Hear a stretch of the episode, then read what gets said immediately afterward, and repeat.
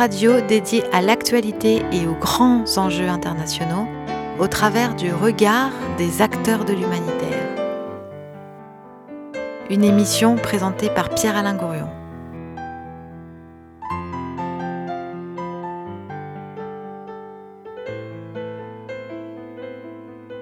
Élise Bogossian, bonjour. Bonjour. Voilà, merci euh, Madame Bogossian de me recevoir euh, dans votre cabinet de médecine chinoise. Vous êtes acupunctrice. Tout à fait. Et j'ai cru lire, voilà, en parcourant votre biographie, que vous aviez fait un doctorat d'acupuncture. Oui, en Chine. J'ai fait une partie de mes études en France et l'autre en Chine. Et, euh, j'ai poursuivi puis terminé avec un, des études de troisième cycle et un doctorat à l'université de Nankin en Chine. Et donc j'ai soutenu ma thèse euh, en Chine. Voilà. Euh, donc, alors c'était en quoi? En anglais, en chinois en... Alors c'est des centres connus, c'est un centre connu par l'OMS, puisque c'est un centre de formation internationale. OMS, l'Organisation mondiale de la santé. Tout à fait. Et donc il y a une partie en anglais, une partie en chinois. D'accord. La, grande partie est en anglais. Et puis les cours, euh, les cours à l'université sont des cours de chinois médical. Lorsqu'on étudie notamment les traités classiques, euh, là c'est en chinois. Mais après, toute la partie clinique, euh, c'est essentiellement du chinois médical. D'accord. Et donc vous avez dû apprendre le chinois? C'est un passage indispensable. Souvent, on est obligé. Quand on commence là-bas, souvent, les étudiants passent les deux premières années soit les Coréens, les étrangers, parce que c'est un grand centre de formation. Il y a, je crois qu'il y a 40 000 étudiants chaque année. Et donc, euh, il y a une formation obligatoire, un passage obligatoire par l'université de langue. Dites à nos auditeurs un, bonjour en chinois. Ni hao. Ni hao. Mm. Voilà.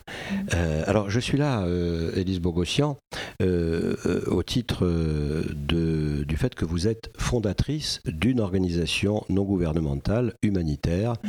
qui s'appelle Élise Care. Alors, à brûle pour point, ça vous gêne pas d'avoir associé votre prénom personnel à une organisation humanitaire dédiée a priori à l'universalité? Alors au départ, c'était pas Elisker, le prénom, c'était ouais. Et Avicenne. C'est le nom que j'avais choisi au départ. Ouais. Shenong et Avicenne. et Avicenne, qui est en fait... Euh, Avicenne est un médecin, c'est ça? Les deux sont des médecins. Oui. Un qui est, qui est chinois et l'autre représente la médecine contemporaine arabe. Et, euh, et j'aimais cette association comme deux amis, euh, Shenong et Avicenne, qui représentent les deux médecines de grande médecine et qui, voilà, qui se tiennent comme ça par la main pour symboliser finalement une rencontre, une complémentarité qui aujourd'hui euh, a l'ère euh, contemporaine dans laquelle nous vivons. Euh, on voit en clinique toute une, panoplie de pathologies qu'aujourd'hui la médecine occidentale découvre et, et j'aimais cette idée de pouvoir allier la tradition à la modernité et d'utiliser ces médecines ancestrales, ces médecines anciennes pour les mettre au service euh, de la santé et en complémentarité avec toute, euh, toute l'artillerie qu'on peut avoir avec, euh, avec la médecine occidentale, classique, moderne. Artillerie. Bah, c'est quand même fantastique tout ce qu'on a pu faire. Avec l'évolution de la médecine, on arrive à découvrir, à déceler des pathologies de plus en plus de plus en plus petite, on arrive à, déceler euh, des cellules, on arrive à, étudier le génome humain, on peut, euh, on peut euh, voilà, remonter et, dépister des maladies rares, traiter, opérer des, pathologies qui, étaient, qui inguérissables dans le passé. Ça, c'est fantastique. On a réussi à allonger l'espérance de vie des, malades, des, êtres humains, c'est fantastique, mais c'est vrai qu'en même temps que le développement, euh, toute, la période industrielle euh, a, vu et a permis aussi l'éclosion d'autres types de pathologies, peut-être qui n'existaient pas avant, des pathologies liées au stress, au surmenage, à l'hyperactivité, à l'épuisement. Et aujourd'hui, je pense qu'un des défis euh, de notre siècle, ça va être de pouvoir vivre vieux et en bonne santé. Et la médecine chinoise, elle permet ça, puisqu'elle elle, vous apprend à vous écouter, elle vous apprend à tenir compte à traiter la personne dans sa globalité. Et contrairement à la médecine occidentale qui a tellement bien découpé et compartimenté chaque, euh, chaque partie du corps humain avec toutes ses spécialités médicales, n'a pas forcément cette capacité d'unification, de vision globale que la médecine chinoise sait faire. Et de combiner les deux. La médecine chinoise est une médecine beaucoup plus euh, de terrain, une médecine on va stimuler les capacités d'auto-guérison, on va faire beaucoup de prévention, on va aider le patient à supporter des traitements lourds, on va l'aider à vivre avec une pathologie chronique. C'est, je pense que ça va être la clé pour que demain nous puissions vivre vieux et en bonne santé. Donc euh, l'avenir, euh, c'est clair euh, je, pense que de toute façon, il va falloir qu'on revoie nos modes de vie, nos modes de, notre hygiène, et, ça passera aussi par un retour peut-être à des méthodes plus naturelles, plus, plus traditionnelles, et, voilà. Mais alors, le recours et le changement de nom euh, passé de Senong et Avicenne, donc le médecin euh, traditionnel chinois. Voilà, qui goûte lui-même ses plantes et qui, qui a créé tout un corpus, toute une pharmacopée traditionnelle, et, le, et, Avicenne qui lui est le père de notre médecine actuelle.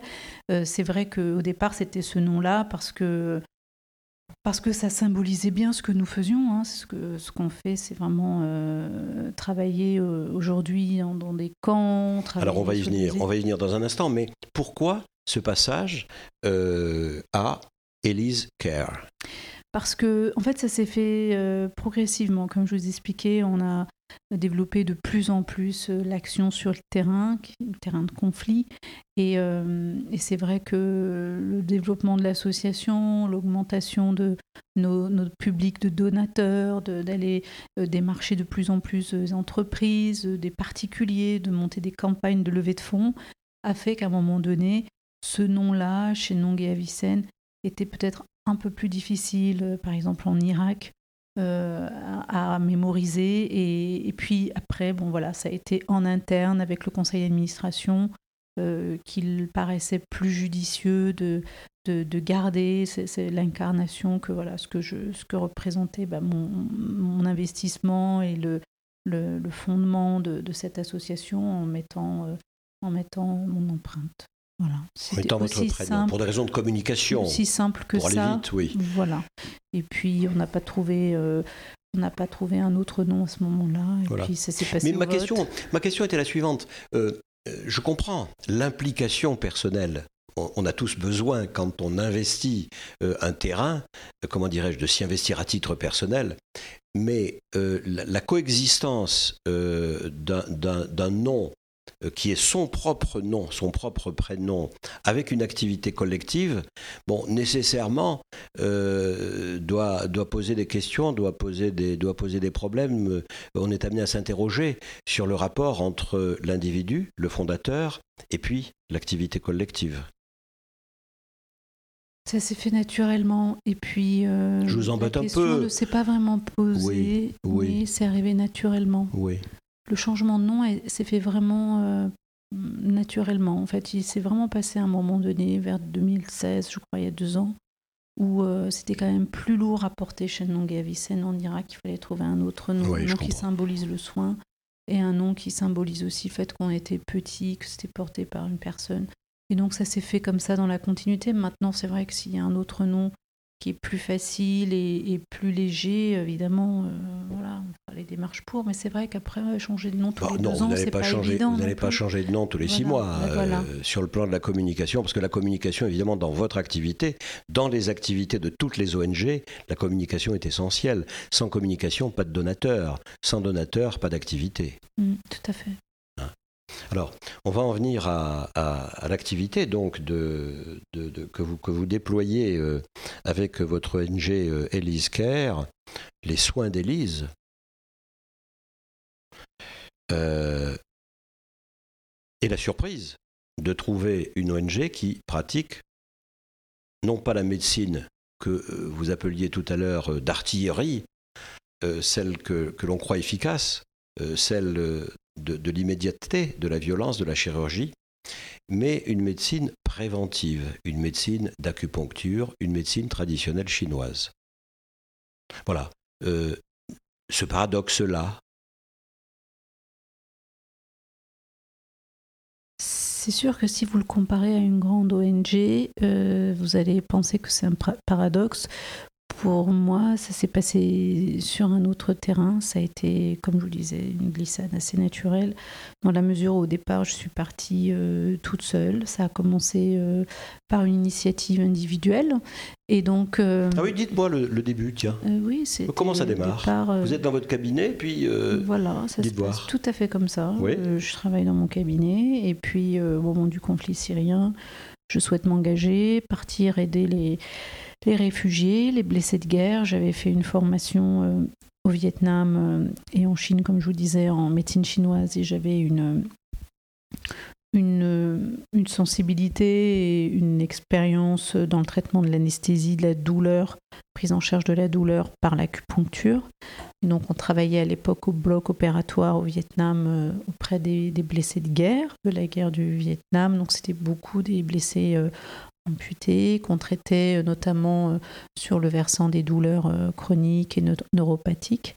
Et donc, lorsque je postule et que je souhaite partir soutenir les, blessés de guerre syriens, je, postule et puis voilà, de, fil en aiguille. Je Vous postulez à quoi?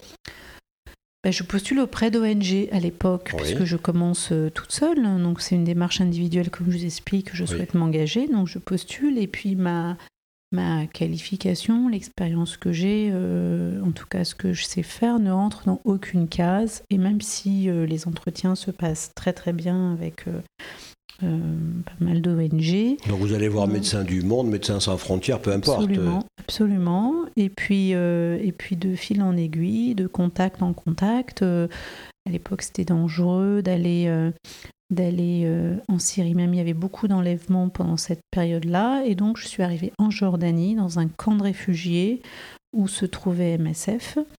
Et, euh, et, en fait, compte tenu de ce que je savais faire, c'est-à-dire euh, aider à la prise en charge de la douleur sur les terrains où la morphine manque, on me, présente des équipes militaires qui travaillent en chirurgie de guerre dans ce camp-là, qui se trouve juste à l'orée euh, du désert jordanien, à la frontière avec la Syrie. Et donc euh, voilà, c'est comme ça qu'ont commencé euh, mes premières expériences dans la prise en charge de la douleur des blessés syriens. Ça s'est passé en Jordanie, dans le nord. C'est-à-dire que vous allez en, Jordanie sans être mandaté par une ONG auprès de qui vous aviez postulé, mais vous y allez. vous y allez toute seule, c'est-à-dire vous prenez un billet d'avion et puis vous débarquez. Absolument. Et vous allez dans les camps. Tout à fait. Et là, vous dites, voilà, je sais faire ça. Oui, mais comme je vous expliquais, ça s'est passé avec des entretiens. Et puis de contact en contact, euh, j'arrive dans, ces, dans cette équipe de militaires euh, marocains. D'accord. Voilà, donc j'arrive, euh, effectivement, j'ai acheté mon billet d'avion, mais je sais où je vais. Oui, oui, vous savez où vous allez. D'accord, oui, oui.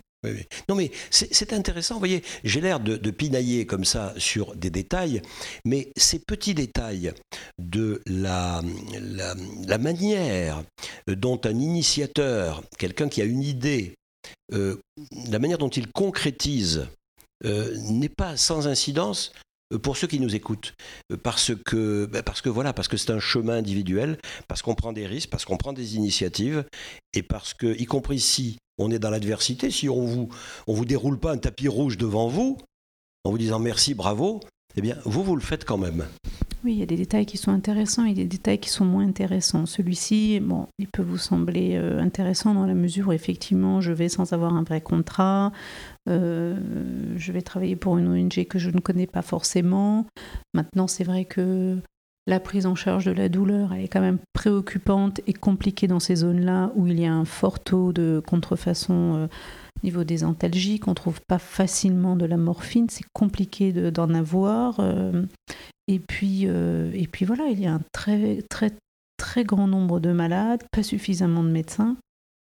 Et surtout, ce qui se passe, je parlais d'artillerie tout à l'heure, une fois qu'on a opéré un malade et qu'on a fermé le dernier point, euh, le traitement s'arrête, la prise en charge s'arrête et les malades retournent dans leur tente. Donc euh, enfin vont dans une tente on ne sait même pas où et il n'y a pas de prise en charge derrière. Et c'est vrai que la prise en charge de la douleur, la rééducation, tout ça, c'est un nouveau défi, un, nouveau challenge pour la personne qui va se retrouver euh, parfois sans prothèse, parfois euh, à vivre avec sans pouvoir avoir de greffe, parce que c'était bon quand je vous parle de la chirurgie, c'était des blessés, des blessés de guerre qui ont dû être amputés, qui ont été récupérés dans des, des explosions avec des voilà des, des brûlures importante, euh, parfois jusqu'au troisième degré. Et donc, euh, voilà, il n'y a pas de, forcément de prise en charge derrière. Une fois que les traitements euh, d'urgence sont donnés, bah, c'est bon, on a terminé, on a fermé notre dernier point, on a désinfecté, vous pouvez rentrer. Donc, et là, c'est vrai que la douleur, elle est, elle est, très compliquée. On a beaucoup de patients qui préféraient, qui voulaient se suicider tellement la douleur était insupportable. Il n'y a pas pas de gestion, euh, prise en charge de la douleur euh, correcte, parce que d'abord, il n'y a pas de médicaments, les médecins sont débordés, euh, il faut savoir aussi qu'à cette période-là, les équipes, les ONG rentraient. MSF était en train de fermer une maternité qui s'avait ouverte dans le camp. C'était un camp de transit qui avait accueilli plus d'un million et demi de, Syriens. Donc c'était quand même une ville. C'était grand comme une ville, la ville de Tours. Un million et demi. oui, oui. Et donc voilà, moi je m'intègre. J'arrive avec des aiguilles puisque on ne trouve pas des aiguilles là-bas, donc j'amène mon matériel évidemment. Et puis je propose mes services et et, c'est comme ça, l'effet a pris euh, très rapidement puisque dans ces moments-là, vous mesurez l'efficacité d'un traitement aux, heures, euh, euh, économisées de cris et aux heures où passent les patients à dormir, puisque quand vous avez mal et que la douleur est insupportable, ça se traduit vraiment par de l'insomnie et des cris. Et donc, on a vu très rapidement les effets de, la technique et c'est comme ça que j'ai commencé à transmettre. C'est-à-dire que les chirurgiens avec lesquels je travaillais, je leur ai montré des points fondamentaux, des points essentiels à piquer pour éviter la douleur en post-opératoire, pour éviter les vomissements dus à la morphine, pour éviter hum, de aider à retrouver l'appétit, pour euh, voilà, des, des, protocoles simples de traitement, de points appliqués. Euh, autour ou sur le membre opposé après une amputation pour justement limiter le plus possible euh, les douleurs post-opératoires. Et puis, voilà, je fais ma première mission comme ça, qui s'est très bien passée. Je suis revenue deux mois après. Et puis, euh, de fil en aiguille, comme ça, euh, si je peux dire, ça a été le début d'une aventure. Et depuis, je vais une fois par mois sur le terrain. Voilà, alors euh, nous voilà partis donc dans ce, dans ce voyage euh, que nous faisons, et merci d'en accepter le, le principe. Euh, ce principe qui veut aussi que on fasse une pause musicale de temps en temps. Et donc, je vous suggère de nous dire un titre, une musique que vous aimeriez ici placer, soit qu'elle soit illustratrice de ce parcours euh, dont vous débutez le récit, euh, soit que, voilà, simplement, elle vous fait plaisir. Mmh, un nocturne de Chopin. Allez, un nocturne de Chopin.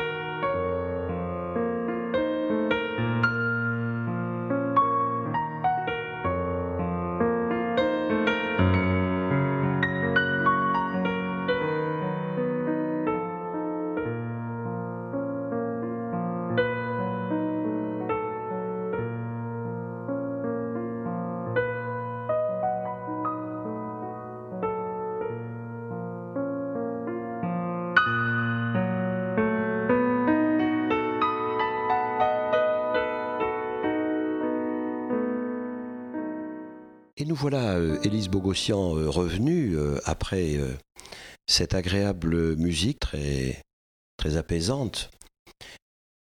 Apaisante comme les soins que vous apportez, j'imagine, et vous insistez en début d'entretien sur cette prise en charge de la douleur, qui est votre métier, sur l'anticipation par des soins préventifs et sur qu'est-ce qui se passe après l'intervention de cette artillerie lourde de la médecine occidentale? Et donc vous inscrivez votre travail et votre ONG euh, à l'intérieur même euh, de, cette, philosophie traditionnelle euh, chinoise, si j'ai bien compris. Est-ce que c'est bien reçu par vos confrères, médecins traditionnalistes, par les populations, dès le début? Comment ça se passe? On n'est pas ici pour prendre leur place, on est là pour euh, essayer de les soulager, pour essayer d'apporter euh, là où euh, les services manquent. Donc on est toujours dans une démarche de travailler ensemble, de travailler ensemble d'abord au profit du malade et puis ensemble pour diminuer la charge de travail des uns et des autres. Donc de ce point de vue-là, les confrères ont souvent, même tout le temps, très très bien vécu l'arrivée de, de l'acupuncture au milieu de tout ça. Après, au niveau des malades, c'est vrai que je ne me rappelle pas une seule fois, ou très peu de fois, avoir vu des patients qui connaissaient déjà l'acupuncture. En tout cas, en Jordanie, personne n'en avait déjà entendu parler. La plupart ignorent totalement ce que c'est. Ils ignorent, ils ne savent pas ce que c'est. Bon, alors on, leur explique, c'est très simple. C'est une aiguille qui est ici pour euh, essayer de diminuer ta douleur. Vous ne pouvez pas résumer de manière plus simple. Euh, cette aiguille va t'aider à avoir moins mal. Euh, donc on va essayer. Est-ce que ça fait mal? Alors on répond à la question non, ça ne fait pas mal. Si ça fait mal, on, arrêtera. En principe, ça ne fait pas mal. Euh, combien de temps est-ce que tu me laisses ces aiguilles? Ben, J'explique, à peu près une vingtaine de minutes. Combien de fois il faut le faire? Ben, J'explique, c'est un protocole, il faut faire ça plusieurs fois, puisque l'acupuncture, le fait de poser des aiguilles va déclencher toute une cascade de réactions au niveau du cerveau qui va fabriquer une morphine naturelle pour vous soulager, soulager ta douleur. On explique tout ça simplement, ça prend deux minutes.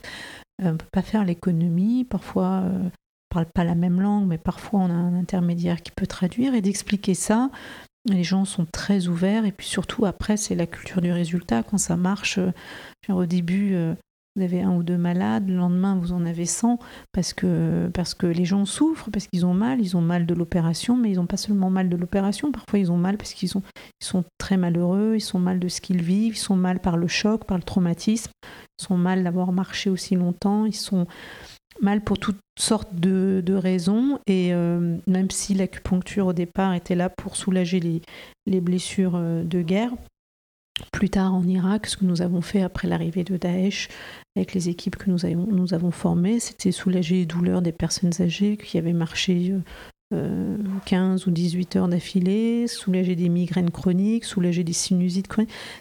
En fait, dans la mesure où vous expliquez ce que vous faites, vous mangez pas le pain des autres, vous êtes là pour les soulager, c'est une technique un business, vous n'êtes pas en train de, gagner de l'argent ou de retirer de l'argent euh, euh, à d'autres. Euh, non, il n'y a pas de raison que ça se passe mal. On, travaille ensemble et même si on n'est pas dans le même camp des ONG, voilà, j'ai jamais eu, jamais cultivé l'esprit de compétition vis-à-vis de personne. Donc, quand on est accueilli, c'est bien, on y va. Puis si on n'est pas accueilli, ben, on force pas.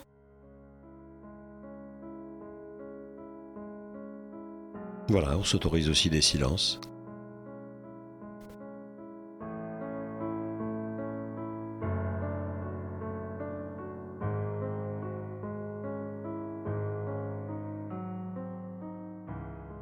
Et donc, euh, vous, vous abordiez en même temps, euh, dans votre propos, on fait pas ça pour gagner de l'argent. On fait ça pourquoi la motivation profonde bah, c'est de soulager. On a envie d'être utile à un moment ou à un autre quand on vient sur Terre ou quand on, a une vie euh, qui nous remplit, une vie qui nous satisfait. On peut pas non plus être toujours insensible à ce qui se passe autour de nous. Et moi, ma, ma motivation première, c'était d'aller pour essayer de soulager aussi. Euh, voilà, c'est ces douleurs que vivent les réfugiés parce que je suis sensible à ce qui, se passe dans ces zones du Moyen-Orient et donc c'était vraiment ma motivation principale. Voilà. Peut-être ici, peut-on faire un retour sur, euh, sur le passé familial Je ne sais pas. Est-ce que ça a un rapport? Parce qu'on est en Syrie. Euh, donc voilà, votre nom évoque évidemment euh, l'Arménie. J'imagine, je ne sais pas si c'est vrai, que vous êtes fille ou petite-fille ou arrière-petite-fille d'immigrants venus d'Arménie et que vous faites partie de, de, de la diaspora arménienne. Est-ce que ça a un rapport avec ce que vous faites aujourd'hui dans votre organisation, dans votre ONG. Je veux dire, est-ce que il y a un rapport entre les soins que vous, que vous, euh, que vous mm, donnez euh, aux réfugiés syriens, par exemple, euh, avec l'histoire familiale Probablement, même très certainement, on n'est on pas tous sensibles de la même manière. Moi, je suis petite fille de déportés arméniens. Mon grand-père a été déporté en Syrie, mon père est un réfugié de la guerre du Liban. Déporté, vous dites Oui, parce que les, lors, du, lors du grand génocide de 1915, les Arméniens ont été déportés de la Turquie. Euh, c'était pas l'Arménie à l'époque, c'était l'est de la Turquie actuelle. Et, euh, donc, euh, toute ma famille a été déportée jusqu'en Syrie. Mon grand-père a survécu au massacre. Et puis, et puis mon père, une génération plus tard, a fait partie de ceux qui ont pu éviter, qui ont pu d'abord échapper pendant la guerre de Chypre euh, au service militaire et puis, euh, et puis qui s'est retrouvé euh, donc plus tard au Liban. Et pendant la guerre du Liban il est venu en France en tant que réfugié. Donc c'est vrai que je suis très sensible même aujourd'hui toute la crise que vivent les, migrants, enfin toute la crise migratoire me touche, parce que c'est vrai que mon père, quand il est venu en France, il a pu s'intégrer évidemment très très vite, mais il était aussi très motivé. Euh, et, puis surtout, on a toujours été bien accueillis, on a été bien intégrés. Moi, je suis née en France, mais, euh, c'est vrai que je n'ai pas, pas connu la guerre, je n'ai pas connu le manque, je n'ai pas connu euh, la maladie comme ça pouvait exister là-bas. J'ai été préservée de tout ça, et puis j'ai eu une vie, somme toute, assez confortable, et puis j'ai pu faire des études et, euh, m'installer euh, et, m'inscrire euh, voilà, dans, une vie française. Je suis française, je me sens française à 100%, comme disait Aznavour, mais c'est vrai que je ne peux pas être insensible non plus à ce qui se passe dans ces zones-là, qui, qui dans, dans, mon, dans mon inconscient, probablement, effectivement, c'est la terre de mes ancêtres. Et, euh, et puis, ils n'ont pas la chance que nous, nous avons eue. Voilà. Donc c'est normal et il faut leur tendre la main. Et je suis heureuse d'arriver à cette époque, période de ma vie, où je peux moi aussi tendre la main comme on a tendu la main à mon père, mon grand-père, et puis euh, c'est normal de le faire. Je ne le vis pas comme un devoir, mais comme quelque chose de normal et de naturel. Quelque chose aussi qui vous, qui vous remplit, qui vous fait du bien? Euh, je ne sais pas si ça me fait du bien, parce que ça veut dire que si je ne le fais pas, je suis pas bien et c'est pas vrai. Mais c'est quelque chose de naturel. C'est normal d'aider. Pour moi, c'est normal d'être utile. Euh, si cette, euh, je, je pense là, en vous disant cela, c'est pas du tout une, une, pique, c'est juste que je pense à, à une interview que j'ai faite, j'en fais beaucoup, d'un humanitaire qui me disait quand je vais sur le terrain, euh, c'est le meilleur des c'est le meilleur des antidépresseurs, me disait-il. C'est vrai que d'aller là-bas, le fait de se sentir utile, peut-être de sentir une forme d'adrénaline. C'est ce qu'il voulait dire. Euh, peut-être que c'est ça qui le tient et qui lui rend, qui lui apporte du bonheur ou de la satisfaction. C'est vrai que de toute façon, euh, enfin moi je peut-être les choses différemment. Je pense que de toute façon notre bonheur ne peut pas être un bonheur personnel, ne peut pas être un bonheur tourné uniquement sur soi et sur ses biens, sur ce qu'on a, ce qu'on a réussi. Je pense que on est, on est liés tous et que, en tout cas, on ne peut pas être heureux au prix du malheur des autres. Et, euh, et pour moi, euh, aller aider, c'est quelque chose euh, voilà, de normal. De naturel. Et ce n'est pas un antidépresseur, c'est quelque chose de, de, sain, puisque j'ai ma vie, j'ai ma base, j'ai ma famille, j'ai mes enfants ici qui me comblent. Mais c'est vrai que c'est normal de, de, faire ça. Je le partage avec ma famille, je le partage avec mes enfants, je le partage avec mes amis. Et, euh, tant que j'ai l'énergie pour le faire, euh, je le fais. Et vous partagez avec tous ceux, donateurs en particulier, qui vous soutiennent, j'imagine. Oui, oui, bien sûr. Les, nos, donateurs sont, sont aussi devenus nos amis. C'est des, personnes euh, que, je vois régulièrement, des gens à qui nous partageons régulièrement le fruit de nos activités. Ce sont plutôt des, individus ou des institutions? On a de tout. Les institutions représentent une partie. Et le reste sont les, donateurs particuliers et aussi des entreprises. Euh, on peut avoir des, grands, des, grands pourcentages. Vous avez un chiffre d'affaires de quel ordre C'est à peu près un tiers, un tiers, un tiers. D'accord. Sur un chiffre d'affaires de quel ordre euh, annuellement À peu près 2 millions. D'accord. Voilà. Euh, 2 millions d'euros. Et, donc, euh, voilà, institutions, individus et, disiez-vous, entreprises. Mm. Il y a aussi de l'entrepreneuriat. Euh, avec une possibilité, j'imagine, pour ces entreprises de faire de la communication interne. Euh, oui, bien sûr. Hein, en, disant, voilà, on fait ça. Et, Elles sont euh, de plus en plus demandeuses de ça, bien sûr. Voilà. Mm. voilà. Parce qu'il faut quelque part donner un sens à nos vies. Oui, et puis être un modèle pour ses salariés. Oui, les entreprises sont de plus en plus, en tout cas, tournées vers ce genre d'action. De solidarité, solidarité internationale. Et puis ensuite, on parlera peut-être euh, des, migrants, euh, de, ceux que, de ceux que vous aidez, les migrants euh, qui, progressent en quantité dans le monde. et, on se demande quelle est l'issue, quelle est l'évolution de ce monde et de quelle manière les organisations humanitaires ou les institutions internationales ou les États vont pouvoir gérer dans le temps, nous tous, comment nous allons gérer ce problème. Mais on va se détendre un peu parce qu'on aborde là des, préoccupations compliquées, difficiles, euh, traumatisantes. Une deuxième musique? Une sonate au clair de lune.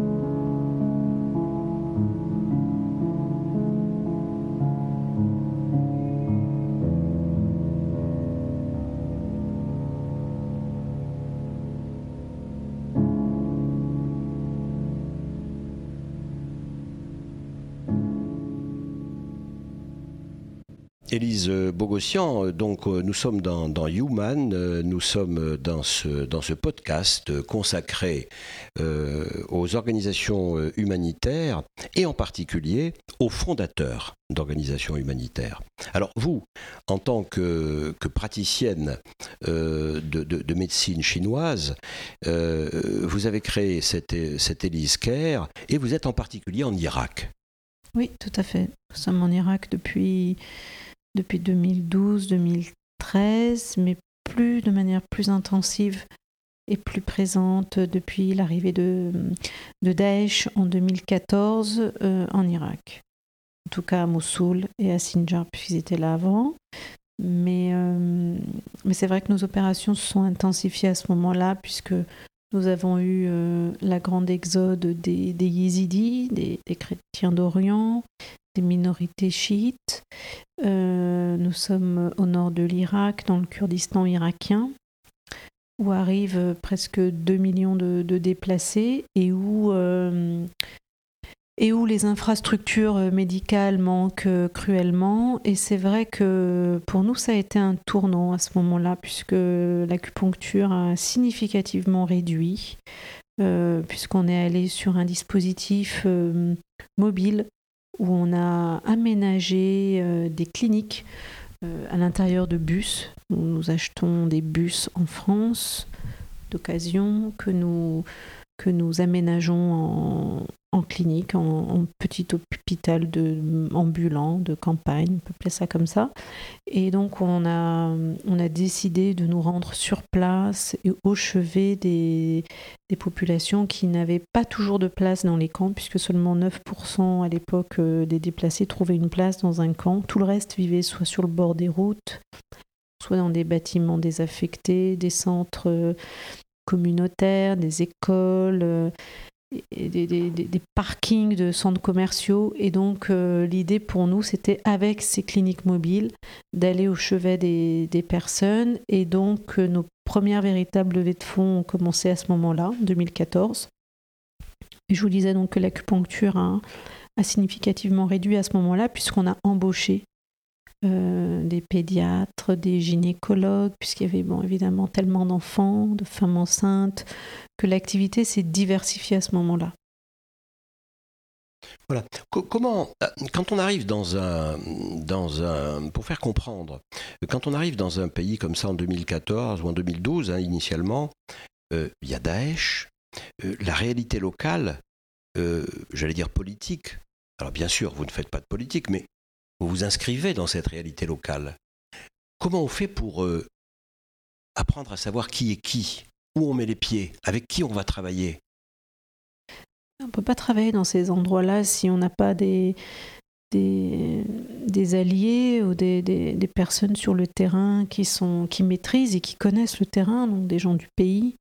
Et, euh, et moi, bien sûr, j'avais des partenaires sur place. Et puis, dans le personnel que je recrutais, je choisissais en priorité des, personnes, des femmes, des hommes qui étaient eux-mêmes des déplacés ou des réfugiés. Et le chef de mission donc était un, local. Et donc c'est beaucoup plus facile de travailler, de savoir avec qui on travaille quand on a, des bons alliés, des gens du terrain. Puisque nous, les Occidentaux, on, on croit qu'on sait tout. On pense qu'on sait tout faire, on pense qu'on a besoin de personne, qu'on est indispensable. Euh, c'est pas c'est pas toujours vrai dans la durée. C'est important de travailler avec des équipes euh, du terrain, de savoir leur transmettre, de savoir euh, aider sans les rendre sans les sans les rendre dépendants, sans les humilier non plus. Tout ça c'est un travail qui se fait un peu à l'instinct. C'est vrai que moi je suis orientale donc il y a des choses que je fais à l'instinct, mais c'est vrai qu'on fait ça depuis plusieurs années, ça marche très bien. Et c'est ce qui nous a permis d'ailleurs d'approcher, de travailler avec les premières femmes en 2014 qui étaient femmes enlevées par euh, Daesh et qui étaient sur les marchés aux esclaves. Ce sont les femmes qui ont été victimes de violences sexuelles et qui étaient des esclaves sexuels. Beaucoup d'enfants ont été enlevés, des milliers d'enfants ont été enlevés, convertis de force, envoyés dans les bases et les camps d'entraînement militaires en Syrie. Ces enfants-là qui sont qu'on appelle les lionceaux du califat, ces, enfants soldats, je n'aime pas ce terme, mais des enfants qui étaient formés euh, dans l'idée de rejoindre l'armée de Daesh, sont des enfants, des femmes auxquelles on a eu accès justement parce que on avait ce travail de proximité, de compréhension, de, respect. Et, c'est comme ça que, comme je vous disais, l'acupuncture a significativement réduit parce qu'on a beaucoup euh, travaillé aussi avec des psychologues, des, spécialistes en santé mentale pour aider justement à prendre en charge ces traumatismes-là, puisque vous ne pouvez pas non plus euh, euh, reconstruire, en tout cas euh, la guerre, euh, la guerre militaire, c'est une chose, mais la reconstruction après, quand vous avez euh, détruit une âme, détruit une personne et détruit derrière les générations qui vont arriver, parce que c'est vivre avec un viol, vivre avec ce type de torture, d'endoctrinement qu'ont subi les enfants. Il y a un gros défi derrière. Si on veut apporter la paix dans ces régions-là, ça passera de toute façon par une prise en charge traumatismes de ces victimes-là.